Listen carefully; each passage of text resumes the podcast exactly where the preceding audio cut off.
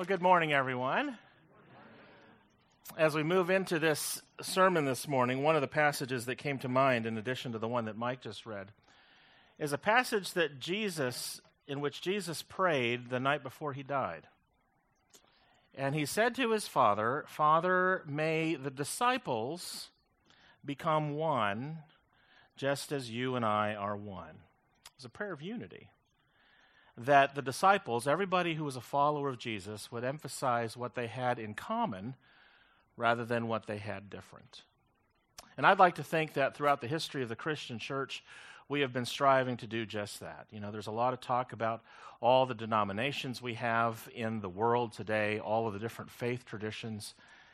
But by and large, what I hope we experience is that we have a lot in common to the point that when you go to a Presbyterian church or a Lutheran church or an Episcopalian church or a Baptist church, you might experience in those worship services elements that make you feel right at home. And I think that's the case. Thanks to the ecumenical movement, which started over 100 years ago, uh, th- these denominations have been emphasizing all the things that we have in common common liturgies, common worship elements, common doctrine, even the same Bible that we all read from and preach from, to where by and large you could go to just about any other denomination and experience a lot of similarities. Which is what prompts today's big question for the day. It's interesting that all of the questions that we're tackling in this sermon series all emerge from some of the most frequently asked questions that clergy get from people just like you. We started two weeks ago with who is God. Last week it was who is baptism. And among the questions that I get asked the most, perhaps the one that gets asked with most frequency, both from people within the church who have been Methodists all their lives, as well as newcomers to the faith and visitors to Hyde Park, is this one What is so unique about United Methodism? Why is it that Methodists are such a big deal?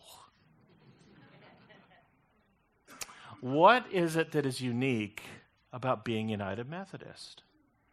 And so, of those questions that we'll be tackling during this sermon series, this seemed like one that uh, was one that we really should tackle together. It's a big question that we hope by the end of this service you will have a short and portable answer to. Now, I have to admit that as I was thinking about how to answer this question, I thought about all of the books that I've read about John Wesley, all the volumes of his sermons, all the myriad of books that I've read about United Methodist doctrine and polity, practice and worship. I thought about the, the years that I spent in seminary answering this one question, and it occurred to me I only have 20 minutes to answer that question with you well, by now, probably only about 16 minutes or so. So, in a sermon that is very tempting to fill with theological jargon and spiritual language and highfalutin terms, uh, we thought that one of the best ways to get this short and portable answer into your hands was through a crossword puzzle. So that's why you have in your insert to your bulletin today a handy crossword puzzle that contains clues statements that will be lifted directly out of the content of my sermon here this morning. And the hope is that as you're listening to me, uh, you will be f- filling out the answers to those crosswords, or that even as you choose not to listen to me, you'll have a handy thing to distract yourself throughout the next now 15 minutes of time. Now, uh, some of these terms are long, they're convoluted. Some of them, frankly, are invented. And so, if you're looking for ways to spell them, rather than my taking time out to spell them for you, uh, here's a hint. All of the answers to the crossword puzzle are found on the reverse side of that insert. So, if you, if you really want to know what these words are, underneath the word search on the back side of that insert, in the upside down box, are all of the answers to the crossword puzzle so that even if you don't understand a word that I say this morning, you'll at least be able to fill out that crossword puzzle and have in tangible form the short answer to the big question what is unique? What is, does it mean to be United Methodist? I'm going to try to boil it down to two answers a two part short answer to the question what does it mean to be Methodist? And the first answer that I would give you is that United Methodists, more than any other denomination, are able to take two polarizing extremes, two very different positions on opposite ends of the spectrum, and find a way in the center, a via media, a way through the middle that helps you find a third way, a new way, a way down the center.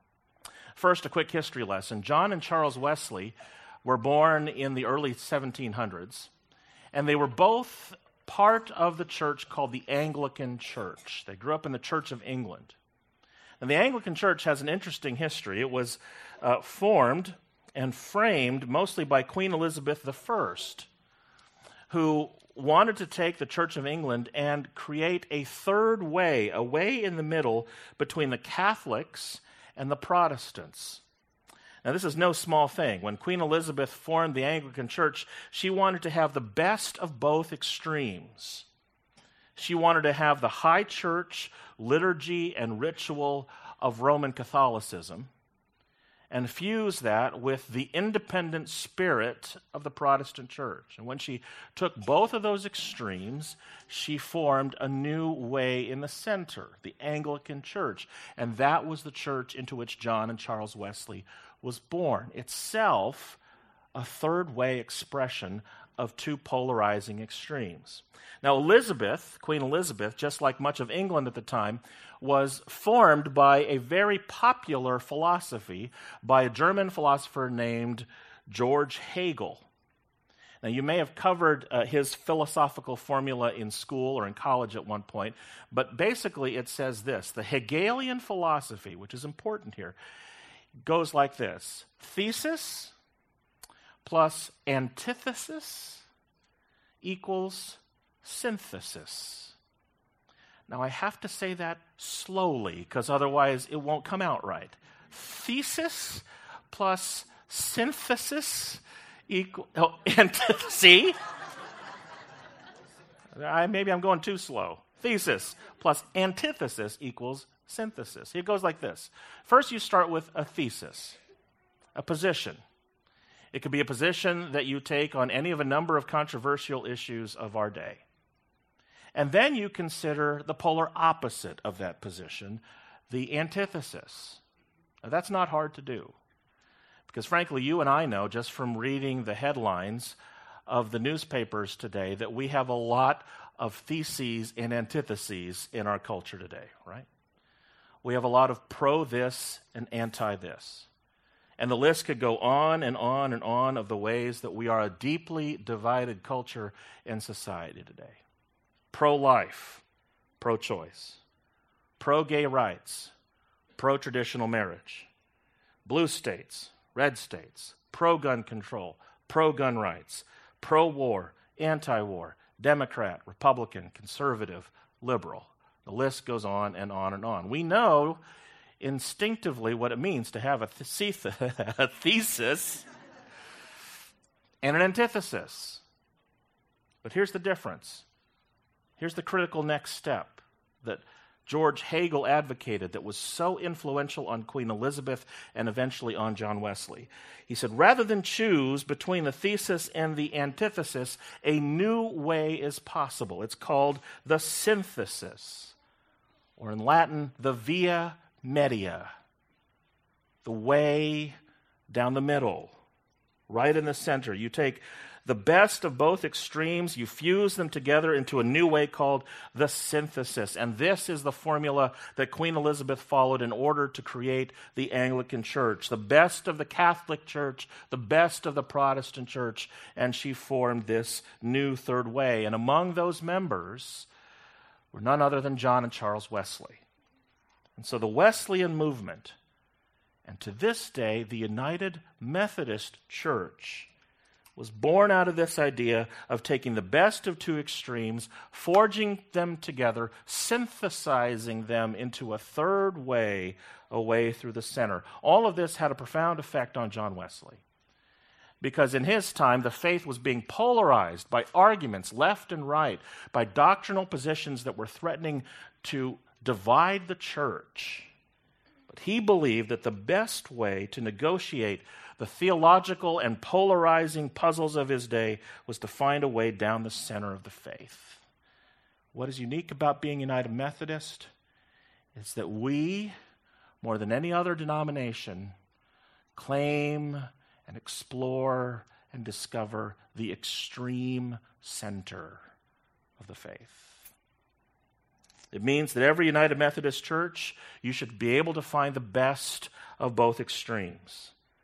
A passion for truth on the one hand, doctrinal rightness, thinking the right things, believing the right things, that is also coupled with compassion for people, regardless of what they believe being warm hearted to a diversity of people.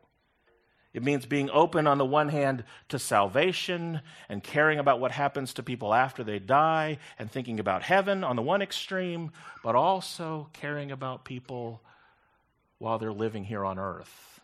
Social justice, caring about people right here in today's time. A balance between heart and mind about having a passionate spirituality, but also thinking intellectually and reasoning through the right things. Ultimately, between finding a balance between God's grace and human free will. It's one of the hallmarks of United Methodism is that we dare to find a way through the center, even through the challenging, polarizing discussions of our day.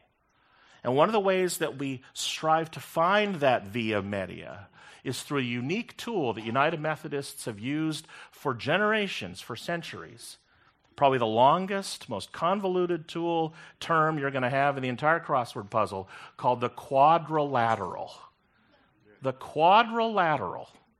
If you want to find out how to spell it, flip over that insert. It's right there. quadrilateral means four sides. It means that we use the tools of Scripture, tradition, reason, and experience. And we find a balance among all four of those angles and positions, with Scripture being the primary and ultimate authority, but also with tradition and reason and experience. We find that way down the center to help us figure out our positions as a denomination on some of the most controversial issues of our day on nuclear disarmament, about genetic cloning, about human trafficking, about hu- global climate change, all of the major polarizing issues of our day, rather than simply checking down the boxes of one political party at the expense of another, rather than uh, choosing to identify with all of the human manufactured labels of red state and blue state, we use the quadrilateral employed through community and dialogue and discussion among United Methodists, both near and far. We reason it out together, praying through the guidance of the Holy Spirit to figure out what we believe. Now, that's important because it underscores the reality that United Methodists do not have one single person who chooses to speak on behalf of all Methodists. We do not have a president of the United Methodist denomination. We do not have a pope. Instead, we have a committee. A group of people that meets every four years, including this spring in Portland, Oregon, called the General Conference, and it will use the quadrilateral to find that third way in the middle to help us articulate where we stand on a whole host of controversial issues of our day. And if you want to know what those positions are, it's in a portable document called the Social Principles. It's one of the pieces of the Methodist Church that I am most proud of because it is the product of communal discernment and the move of the Spirit and a way for us to not fall prey to either of the extremes that are tearing our culture apart. And perhaps there is no greater polarizing force than the one discussion that tends to, to rip us apart at the seams more throughout the history of the church than the question of God's grace versus human free will. Back in Wesley's day, that was the issue more than any other that was tearing at the seams of the Protestant church On the one hand, there was a question of God's providence and omnipotence, that nothing can happen in the world un- without God's power and provision. But on the other hand, there were people who wanted to believe in the capacity for human beings to choose and to have free will, to choose whether or not they're going to be saved or not. And you can imagine the furious arguments back and forth between the people who believed in God's providence and people like John Wesley who wanted to believe in human free will. And the moment he said something like, Well, you know, I believe human beings have a say into whether or not they're saved, the people on the other side would go, Oh, but, it's, but that's a work, Wesley. The moment you choose to be saved, that becomes a work that is necessary for salvation, therefore undermining God's providence and power. And that that was an issue that was tearing the church apart. So, in true Hegelian synthetic methodology, John Wesley found the via media, the middle way that embraces both God's power and God's grace, as well as the human capacity to choose. And this gets to the second, and I believe the most important distinguishing factor of United Methodism, and that is an emphasis on God's grace that gives us the ability to participate in our own salvation. You know, there are a lot of churches and denominations that really emphasize the moment in time in a person's life when a person is saved. They'll ask a person, When were you saved? And oftentimes they're looking for some dramatic epiphany that happened at an altar call in some revival when they gave their life to Jesus and prayed the sinner's prayer. And a skeptic might take a look at that moment and say, well, that, that happened when a person did something to be open to God's grace in a new way. Well, John Wesley would then take that whole argument and say, you know, it's not necessarily a moment in time in which a person is saved. In fact, the process of salvation for John Wesley occurs throughout an entire person's life. It is a lifelong journey of grace, not just a single moment in time. But from the very moment that a person is born, God's grace is working in that child's life, which, by the way, is why we baptize babies. We don't wait for a baby to grow up old enough to figure it all out and profess their faith in Jesus Christ before we baptize them because we believe that it's not humans who do it, who choose Jesus. It is God's grace that works in a, in a person's life from the very beginning. And that grace, by the way, that grace that comes before our ability to understand it or recognize it is called God's prevenient grace. It's a uniquely Wesleyan term. Pre meaning before, venient meaning come. It is that grace that comes before we are able to recognize it. And you think about your own life, about the various ways that God's been working in your life, even before you were able to recognize God's love for you. It, it, for you could have come at the earliest memories you have of a mother's love or a father's touch.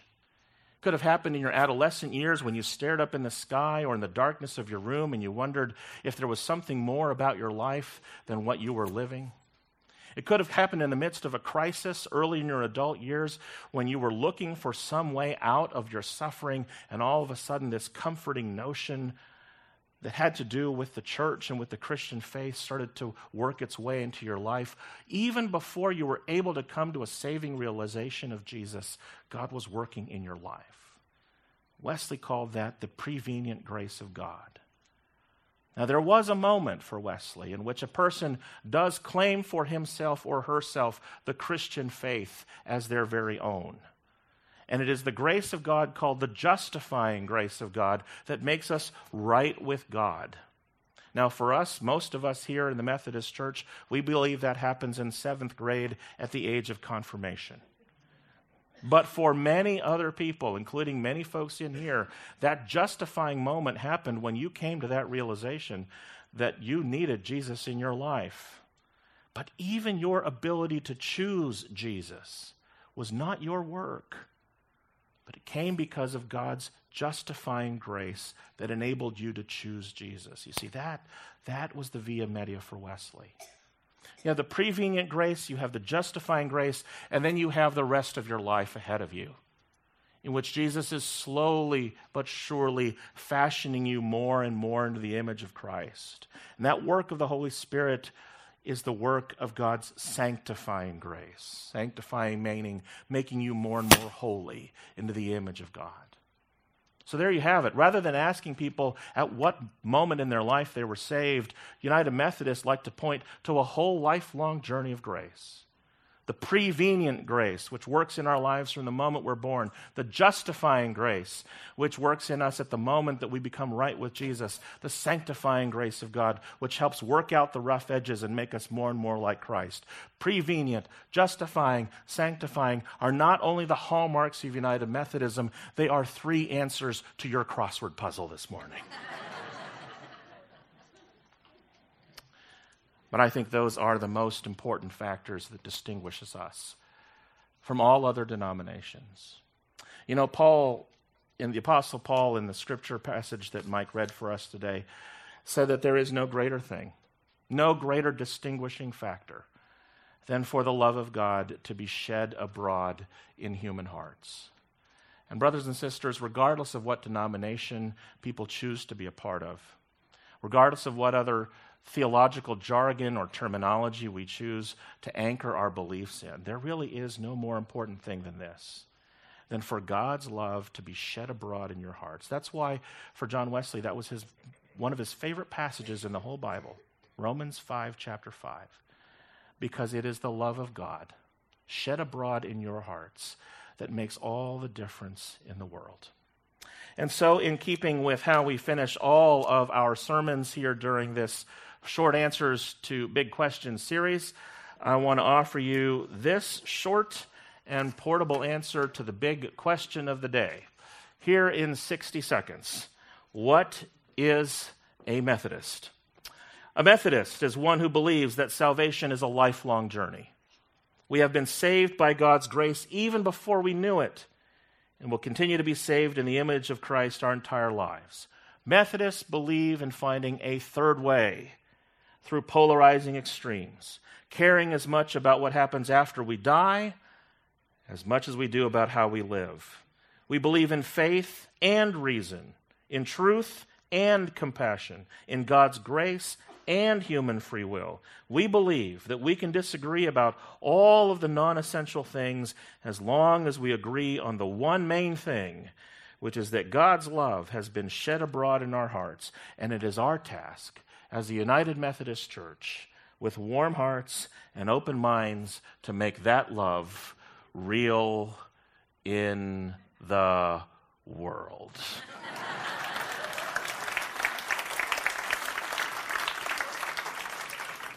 Let's pray. God, what a big question this is. Made bigger by our human tendency to divide from one another. Forgive us, O Lord, for schism, for division, for the way that we label one another based on our differences. We know that as Jesus prayed in the garden, that you desire for all of us to be one, just as you and the Son are one. But God, help us to be proud of what it means to be Methodist, not in a cavalier or condescending way but with certainty and clarity about what it means for us to be an open minded and warm hearted people, especially in a time that's so divided. Help us to negotiate that via media in the ways that we live. Help us to depend on you and your grace to make the best choices for ourselves. But in all things, help us to be a people of love, a people who have been first loved by you, and now a people called to love one another. We pray all these things in the name of Jesus Christ our Lord. Amen. And so, in response to God's grace, we invite the ushers to come forward as we wait upon you for this morning's tithes and offerings.